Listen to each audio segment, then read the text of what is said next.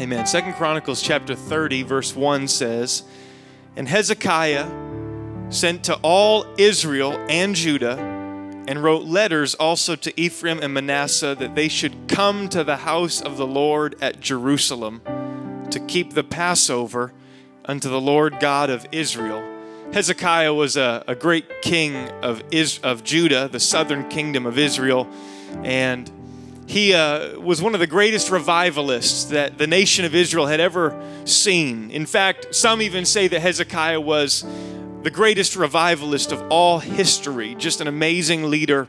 And he is seeking to bring the people of God back to true worship to Jehovah. And so he invites people to come participate in their annual festival, the Passover. Verse 2 says, For the king had taken counsel and his princes and all the congregation in Jerusalem to keep the Passover in the second month. Touch your neighbor and say, In the second month. That's significant. Verse 6, skipping down. So the post, the, the, the uh, mail carriers, if you will, the runners went with the letters from the king and his princes throughout all Israel and Judah, and according to the commandment of the king, saying, You children of Israel, turn again unto the Lord, the God of Abraham, Isaac, and Israel, and, and he will return to the remnant of you that are escaped out of the hand of the kings of Assyria. Verse 10, skipping down a little bit.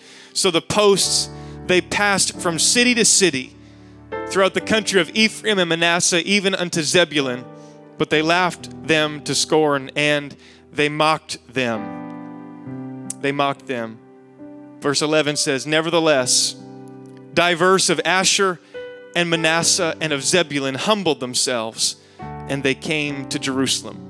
Because there's always a remnant of people even in the face of some that will resist the invitation, there's always a remnant that wants to come home. And I just want to preach, again, as I said, carrying in the vein of thought from last weekend, it's never too late to come home, part two.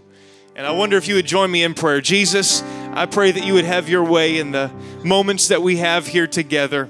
Jesus, I pray that your word would go forth to wherever you see fit, to wherever you are working, God. I pray that you would bring a word of challenge and encouragement. God, I pray that you would begin the work of your spirit that draws men and women closer to the cross, closer to your kingdom and to your side again. Lord, get me out of the way and, and get us out of the way so that your spirit can move freely in a direct and personal way. I ask it in the name of Jesus give you all the glory and all the praise. So we just declare He's worthy today.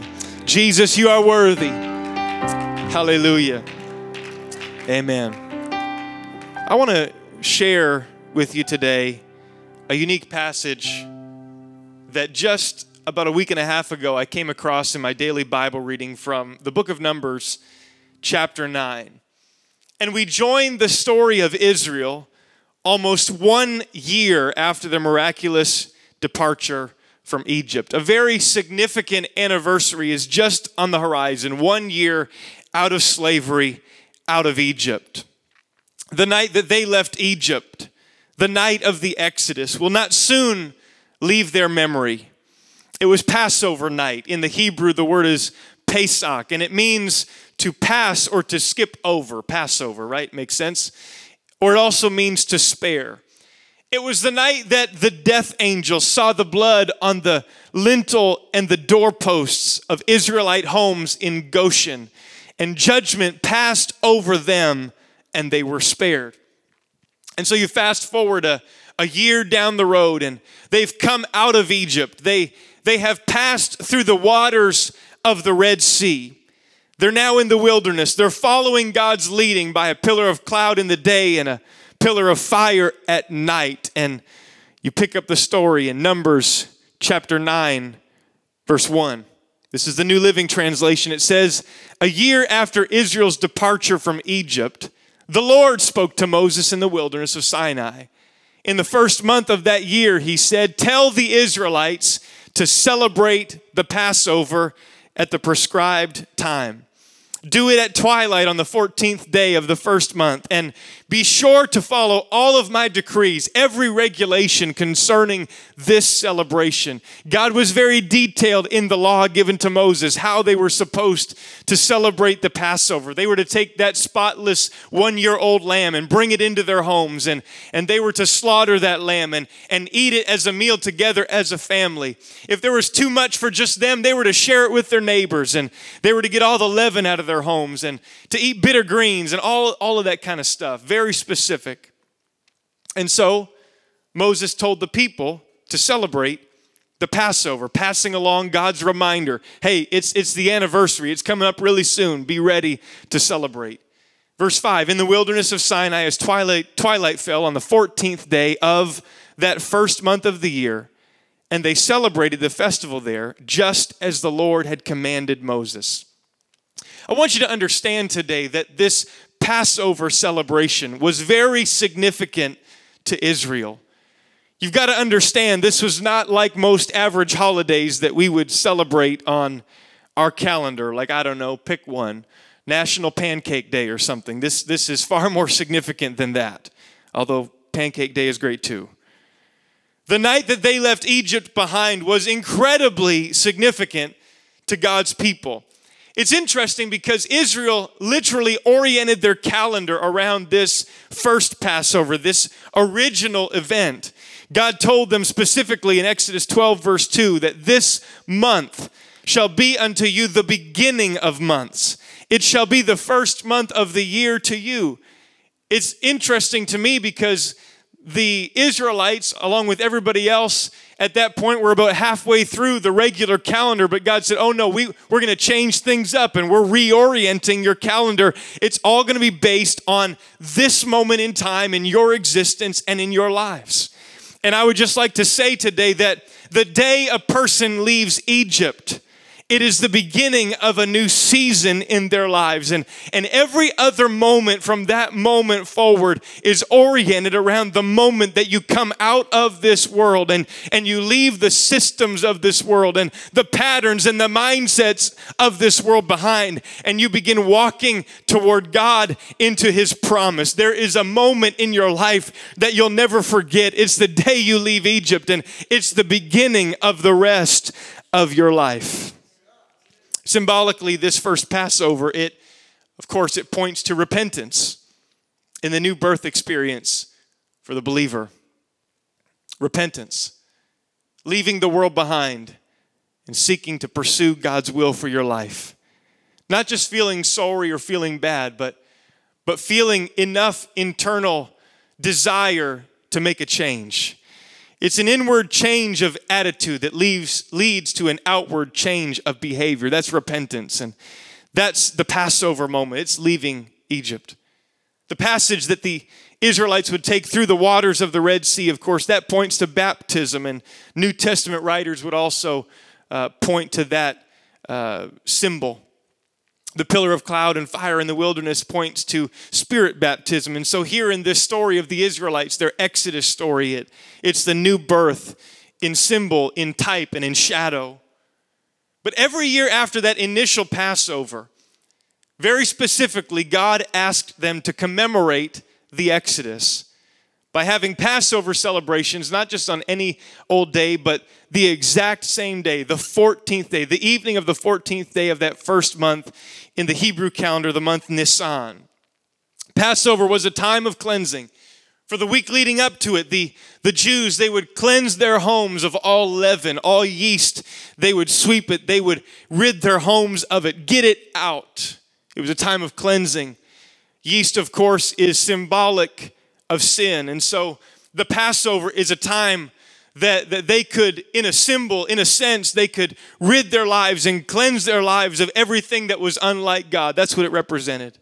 The Passover was a time of returning because literally the Jews would make a pilgrimage back to Jerusalem and to the temple to celebrate this festival. And so it was a time of cleansing, it was a time of returning, and it was a time for the Israelites to remember to remember what God had done for them, how He had brought them out of Egypt with a miraculous demonstration, cleansing, returning, remembering. Exodus 12 25, God said, When you enter the land that the Lord has promised to give you, you will continue to observe this ceremony. And then your children will ask, What does this ceremony mean? And you will reply, It is the Passover sacrifice to the Lord, for he passed over the houses of the Israelites in Egypt.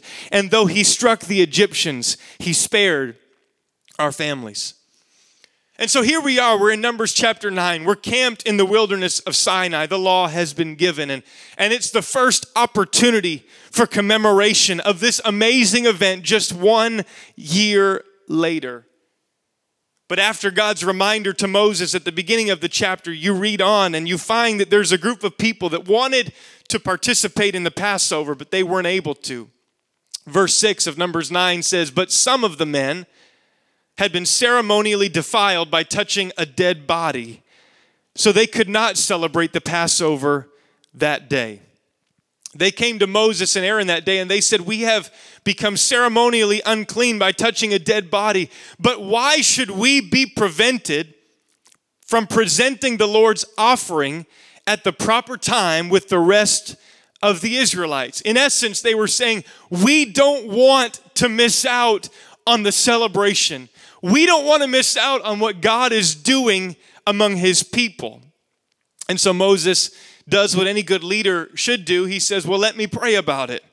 And he goes to God and he says, Wait here until I've received instructions for you from the Lord. And this was the Lord's reply to Moses Give the following instructions to the people of Israel.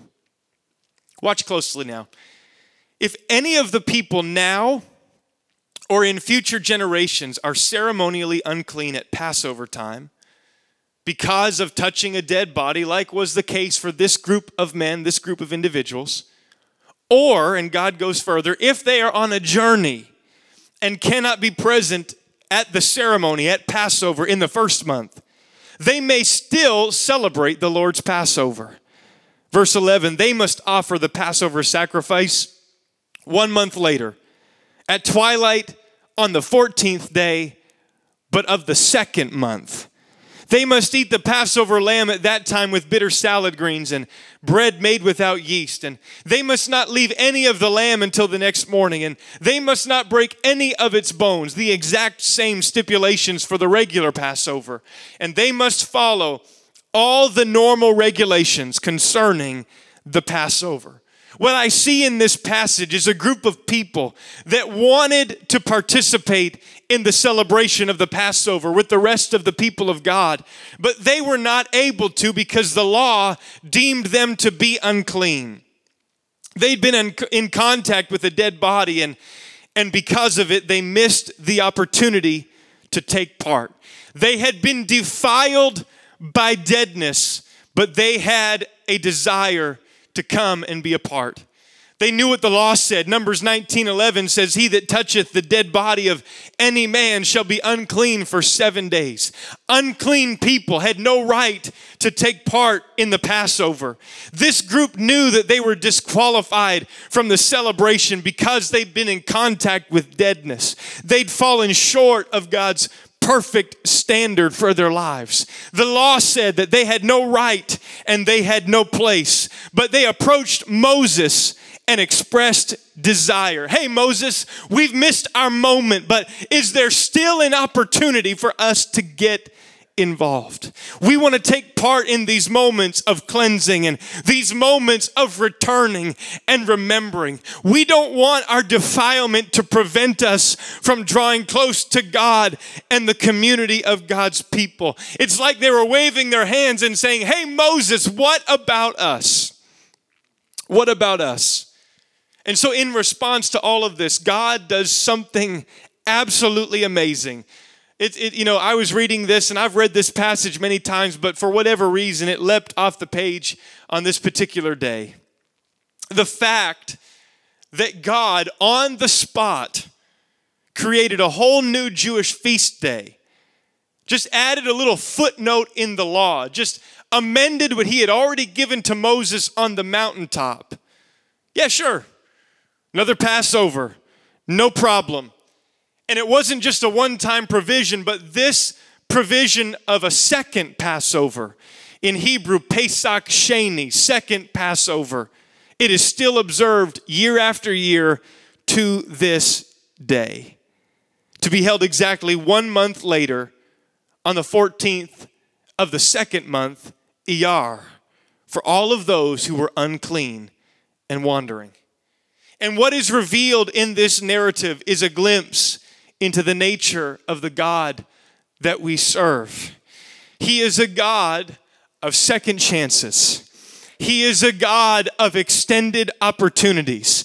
He is a God of abundant mercy. If you come to Him with whatever state your life may be in, whatever state of defilement, whatever distance the wandering might be, He is a God that will meet you with mercy.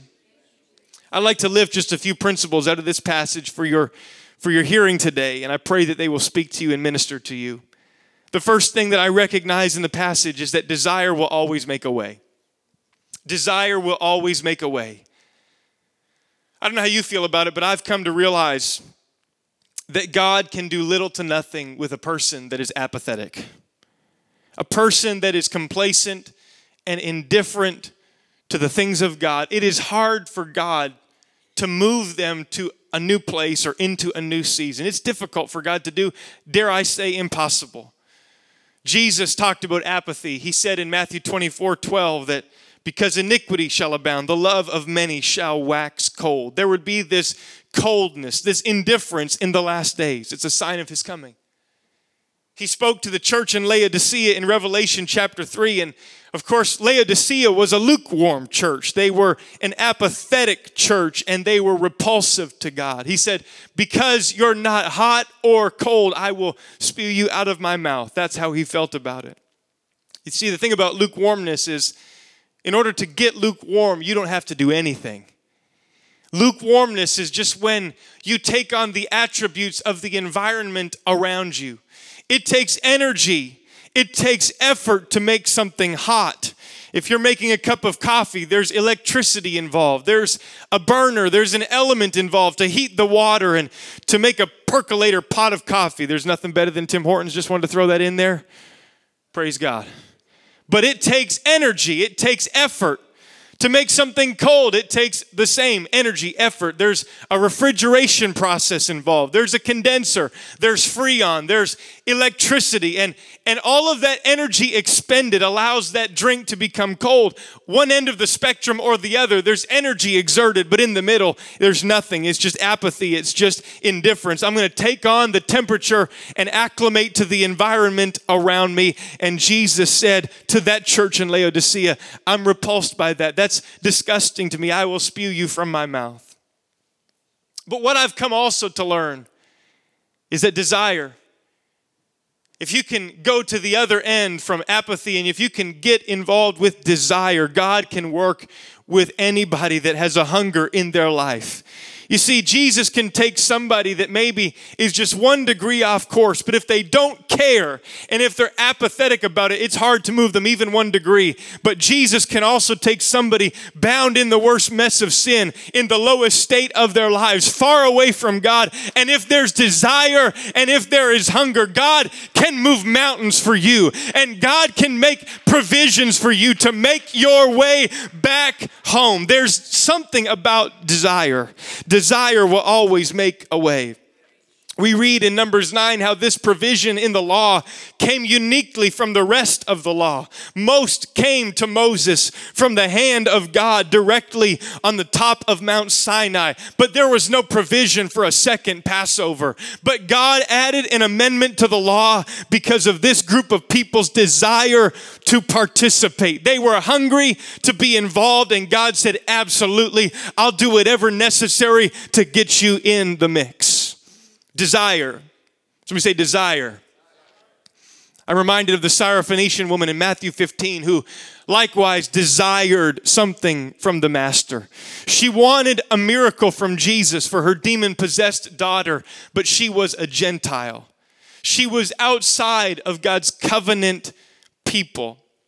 And so she approaches Jesus and says, Jesus, please heal my daughter. She is vexed with a demon, and, and I need your help, Jesus. And Jesus was quiet. She continues to ask, and the disciples say, Jesus, can we send this woman away? And and she keeps on asking, and Jesus finally, he says, It is not meet that I cast the children's bread to the dogs. I'm not gonna do this miracle today because I'm, I'm here for the people of God. I'm here for the Jews, for the Israelites. That's who I've come at this point in time to minister to. And you're a Gentile. You're outside of the covenant. I'm not going to do this right now. But she persisted and she said, Truth, Lord, but even the dogs are able to eat from the crumbs that fall from the master's table. And Jesus said, I've never seen faith like this. And, and the law said that she was unworthy to partake. But Jesus said, I'm going to give you your miracle anyway. And he reached out from the dispensation of the law and he reached around the cross of Calvary into the dispensation of grace. He pulled that miracle back and he gave it to a Gentile lady because that lady had desire for a miracle in her life. It would be about another decade before another miracle like this or another manifestation of God's miraculous power would touch the Gentile people in our world. It was Acts chapter 10, the household of Cornelius. But what made the difference on the, the on the the, the pre side of the cross and Calvary, the dispensation of the law was desire. It was the hunger of this woman. It was not her worthiness that made a way. It was not her merit that made a way. It was not her heritage that made a way, but it was her desire. Desire always makes a way. Numbers 9, verse 10. This is the instructions that God is giving to this group of people. He said, If any of the people now or in the future generations are like this group and they're ceremonially unclean at Passover time because of touching a dead body, or if they are on a journey and cannot be present at the ceremony, if they are on a journey and cannot be present at the ceremony, they may still celebrate the Lord's Passover. The second thing that I learned from this passage is that mercy always goes beyond our need. You can see clearly the mess that this group of people was in. They were defiled because they touched deadness. And they asked for a provision to cover this issue, but then God steps in and he exceeds their need and also makes provision for others that may come in the future that are, quote, on a journey and are far away during the time of the Passover.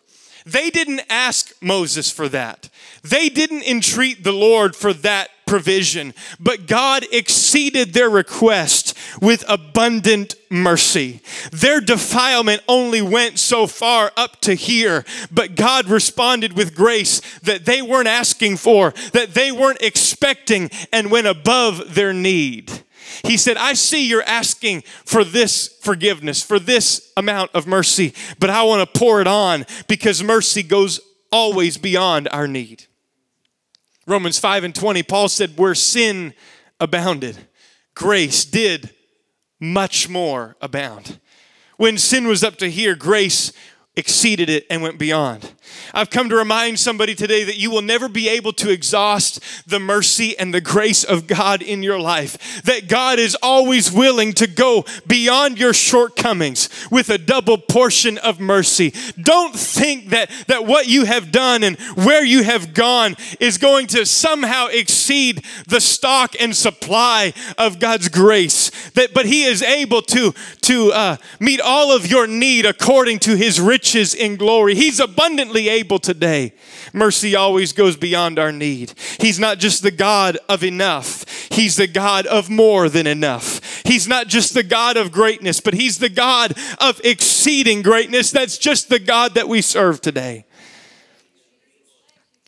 In the Old Testament, there's a Hebrew word for mercy. It's rachamim. Rachamim. And oftentimes, it is, of course, translated as mercy singular. However, it's not the most accurate translation of the word in your Bible. Because just like when we want to pluralize a word, we would throw the letter S on the end of most words. In the Hebrew, if you want to pluralize a word, it's its suffix, the ending is I am, im. And so on the end of Rachamim, you have this suffix, and it makes the word a plural word. And because it's plural, Rachamim doesn't mean mercy. Rachamim means mercies. It means that God's mercy is more than mercy. God's mercy is so great, so strong, so deep, so far reaching that it can't just be contained in a singular word, but Rachamim means that his mercy has no end. And the prophet was right when he said in Jeremiah 3:22, "It is of the Lord's mercies plural that we are not consumed because his compassions they fail not. They are new every morning because there's no exhausting the mercies of god. It will always go beyond what we ask. It will always go beyond what we do with a double portion of god's abundant grace and mercy in our lives and so when you fail God for the umpteenth time, and when you fall so far and, and you think you've exhausted His forgiveness, I would encourage you to pause for a moment and think again because here comes more of God's mercies in your life. There's no defilement too strong, there's no wandering too far that, that, that His mercy can't reach into your life. Mercy always goes beyond our need. And finally, Numbers 9, 11 through 12. Bible says they must offer the Passover sacrifice one month later at the twilight on the 14th day of the second month. But even though it's the second month and it's a different date, he said, I want you to do it just the same. They must eat the Passover lamb at the time with, with bitter salad greens, bread made without yeast, very familiar, you know, or very similar, exactly the same to the regular Passover. They must not leave any of the lamb until the next morning. Don't break any of its bones. And this last statement they must follow all of the normal regulations concerning the Passover. The last thing that I want to share today from this passage of Scripture is the fact that second Passover does not make you second rate. Second Passover wasn't a less than celebration according to the passage, it was again to be done exactly the same as it was during the first Passover. And it seems to me that God was saying, it doesn't matter if you missed the first opportunity. It doesn't matter if you missed the ideal time frame to celebrate the goodness of God, the cleansing touch of God, the the remembrance, the returning. It doesn't matter if you didn't do it in the appropriate time frame, so to speak. You're not a subordinate saint if you take part in God's extended provision of mercy. Second Passover does not make you second rate. And I know I visited this story last weekend, but I would just like to bring it to our attention again today. Because when I read about the second Passover in Numbers chapter 9, my mind immediately goes to the prodigal son, who, of course, wandered, and Jesus said, took his journey into a far country. And I wonder, you know, this is how my mind works. When Jesus is recounting and telling the story of the prodigal son to the crowd that day, and when he makes the statement that he took a journey to a far country, my mind wonders if Jesus was brought back to that festival, the second Passover, Pesach Sheni, and, and its provision for all those that would wander and not be present at the time of the first. And so the prodigal son, he eventually comes home after coming to himself, the Bible says. He's in the pig slop. He realizes that he's in a, a messed up state.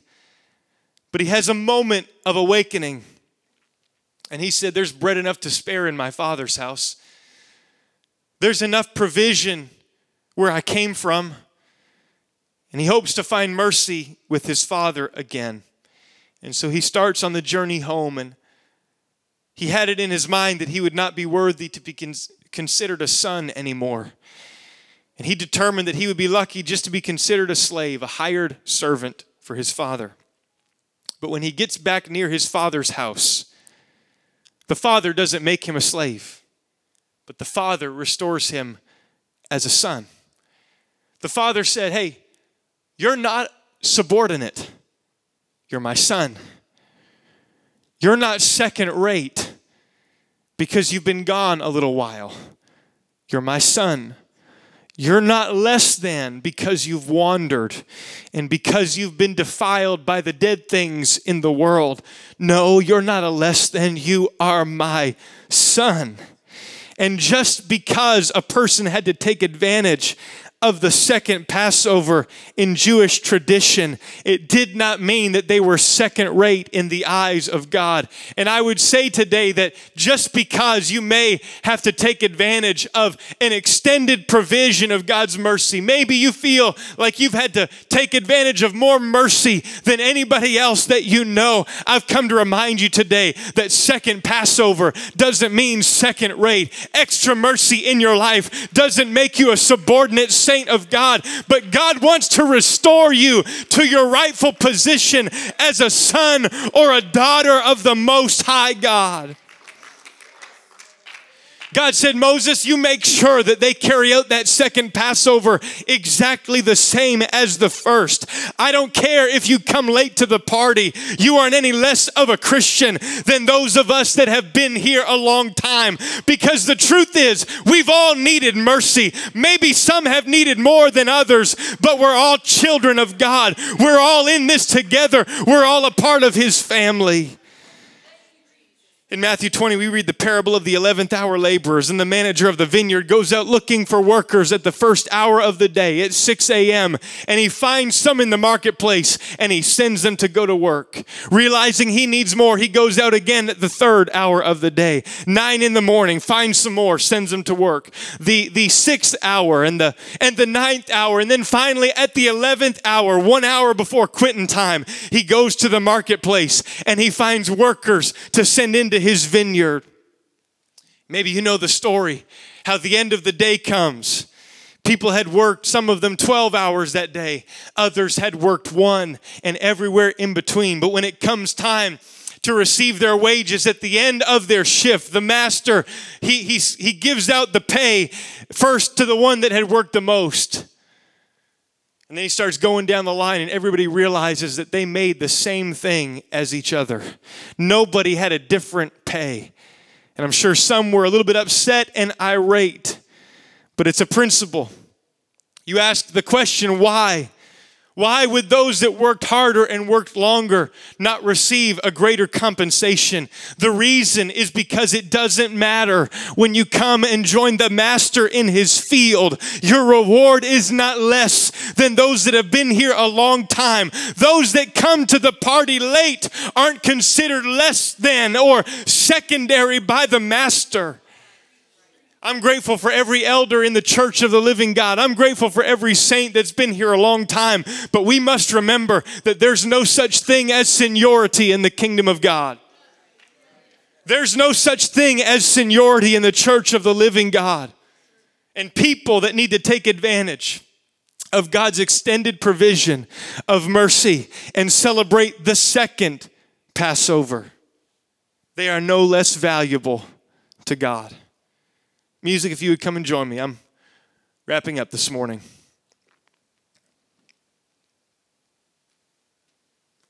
Desire will always make a way. Desire will always make a way. God will always go beyond our point of need with mercy. Second Passover doesn't mean second rate. I recognize today that there's a lot of wanderers out there. And I've come with a message of hope for every wanderer that has pondered the question should I make my way back home? For every person that has felt that tug of God in your spirit saying, I want to, I, I desire to, but what will it be like when I go home? Will I be second class? Will I be second rate? Will I just be a servant? I've come to tell you that you can calm those concerns because the Master, the Father, is saying, Come home. I've come to tell you, maybe you missed first Passover. Maybe you feel like you missed the ideal window or the ideal opportunity. That's all right. There's a second Passover. It's never too late to come home. There's still a provision of mercy for you today. 2 Peter 3 and 9 says, The Lord is not slack concerning his promises, as some men count slackness, but he is long suffering to usward. He's patient.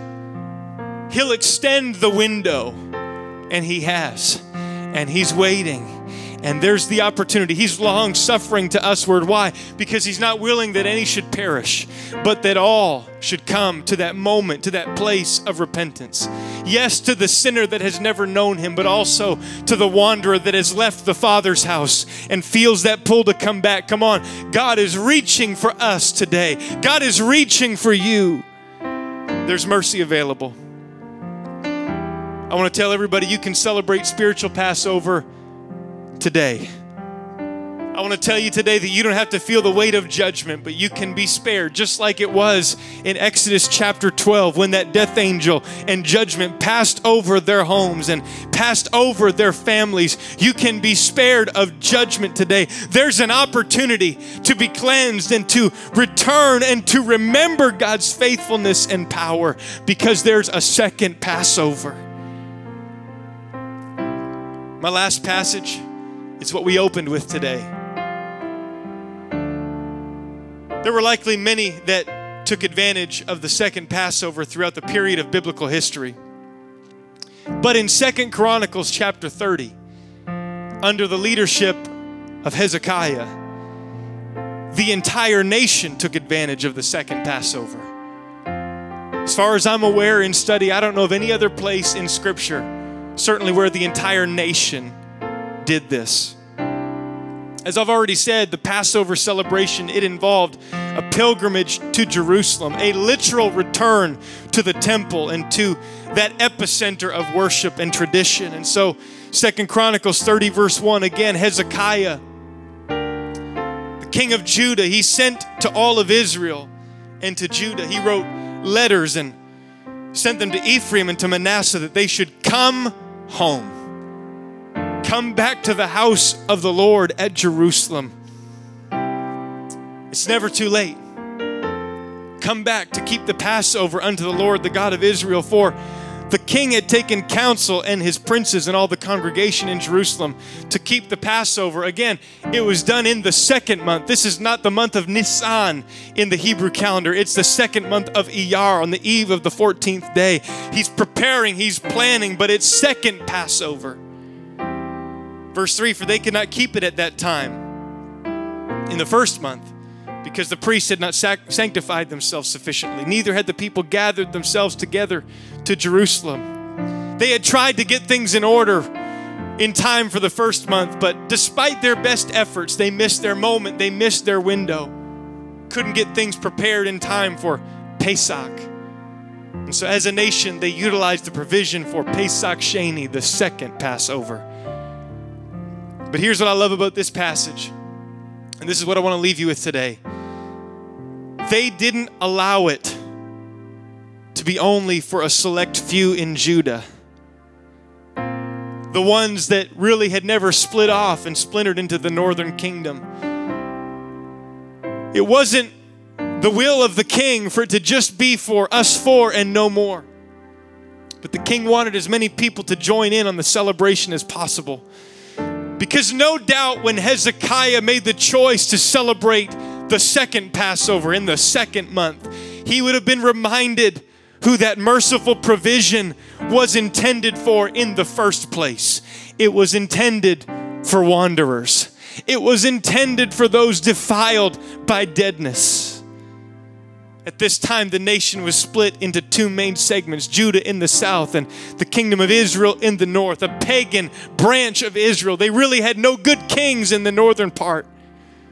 Hezekiah is leading this revival in the south, but he didn't want it to only be celebrated by those close by. And so he sent messengers to the backslidden northern kingdom who had wandered away and split off from the community of Israel because Hezekiah had this thought that this is just too good not to share with my brothers that have wandered. This is just too incredible and too amazing to keep it to ourselves. And so I'm going to write letters and I'm going to send runners and and I'm going to get people to go into the highways and into the hedges and to compel them to come back to the temple. So he sent invitation to his backslidden brothers, and verse 6 says, New Living this time. At the king's command, runners were sent throughout all of Israel and Judah. They carried letters and they said, O people of Israel, return to the Lord. Return to the God of Abraham, Isaac, and Israel, so that he will return to the few of us that have survived the conquest of the Assyrian kings. Verse 10 And so the runners went from town to town throughout Ephraim and Manasseh as far as Zebulun, but most of the people, they just laughed at the runners and they made fun of them. Yes, there will be derision sometimes. Yes, there will be rejection sometimes. But if you're not willing to face some of that, you'll never find the people from verse 11. However, some people from Asher, Manasseh, and Zebulun, they humbled themselves and they returned. Because there's always a remnant, there's always a group that is feeling that drawing that is wanting to come, but all it takes is somebody from the homeland, somebody from Judah, somebody that never wandered away to, to send an invitation to them and say, Come home.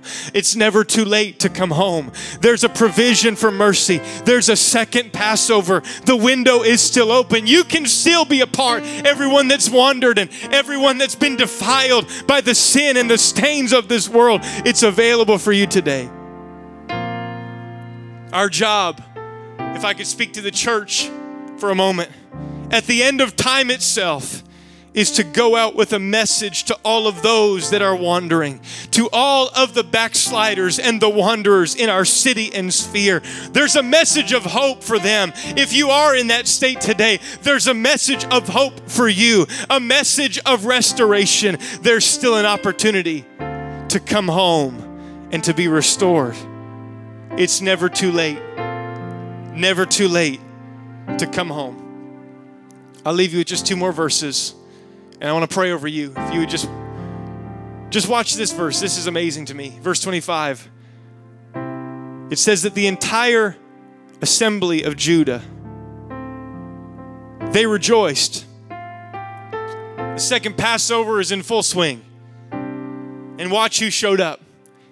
The Bible says that the priests and the Levites were there. I would say that's the leadership, that's ministry, that's what that represents. All who came from the land of Israel were there the northern kingdom, the wanderers, the backsliders, the ones that came home, they are there.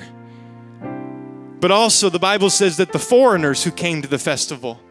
I just come to declare today that I believe that God has a revival of wanderers and backsliders in this last days that God is drawing people that have fell away from faith and and he's reaching for them.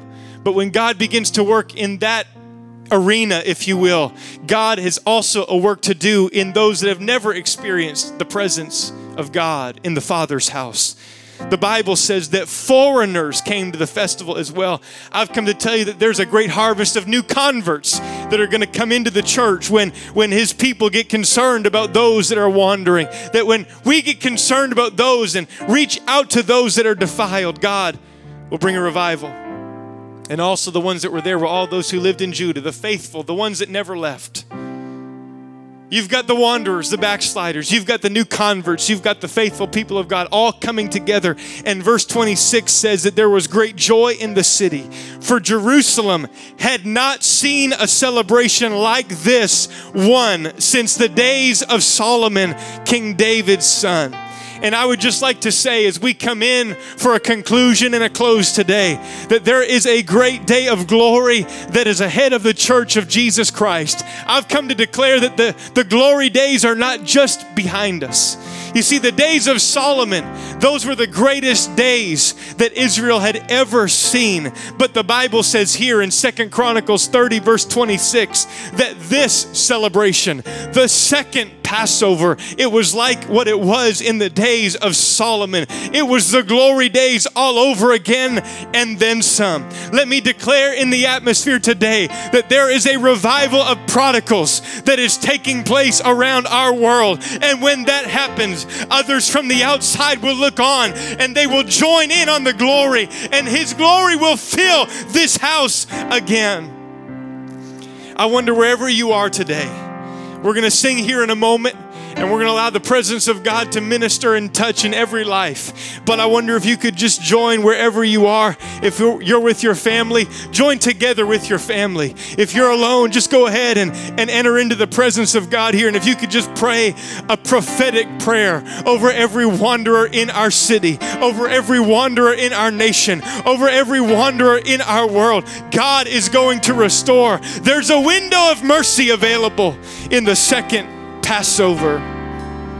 Oh, Jesus, God, right now we turn our attention not just to you, God, not just to those that are, those that have never been a part of what you're doing in the kingdom of God. But Jesus, in this moment, in the Spirit, we turn our attention and we turn our minds once again to every wandering child of God, to every prodigal that has left the Father's house and feels as though they've squandered their inheritance of your blessings in their lives.